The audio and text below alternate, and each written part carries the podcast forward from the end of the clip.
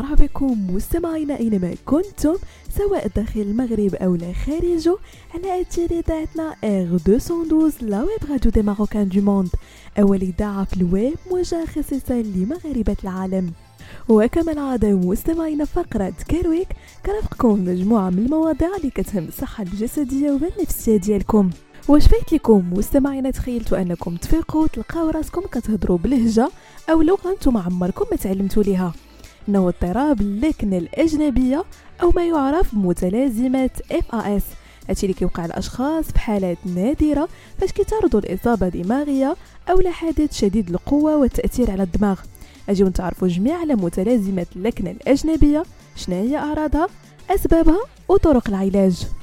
كتوقع متلازمة اللكنة الأجنبية فاش كيفقد الشخص لهجته الطبيعية وكيبدأ يتكلم بنبرة ونطق مختلفين هذه الحالة كيبان الشخص اللي كيهضر لغته الأصلية كشخص كيهضر لغة ثانية أو ثالثة تعلمها.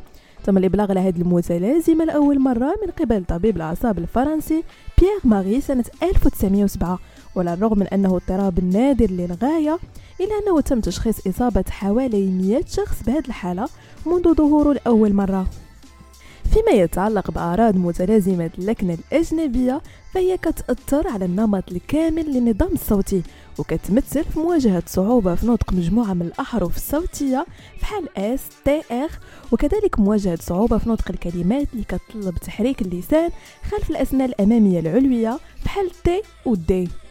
أما عن أسباب هذه المتلازمة فتلف منطقة بروكا في الدماغ أو بروكا إيريا الواقعة في الجانب الأيسر وهي المنطقة المسؤولة عن إنتاج الكلام كتبقى من أبرز العوامل اللي كتسبب هذه المتلازمة. وفي الغالب كتأثر منطقة بروكا بالسكتة الدماغية عند انقطاع تدفق الدم على الدماغ أو إصابات في الدماغ والرأس تمدد الأوعية الدموية أو بسبب وجود أورام في الدماغ. وأخيرا مستمعينا طرق العلاج.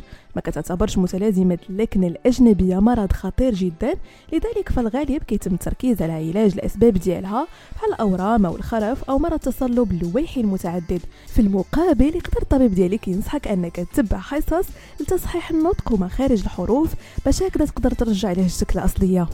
بهذا مستمعينا كنكون وصلنا لنهاية فقرة Care Week نضرب لكم موعد la semaine prochaine هادشي كامل على تيلي R212, la web radio des Marocains du monde.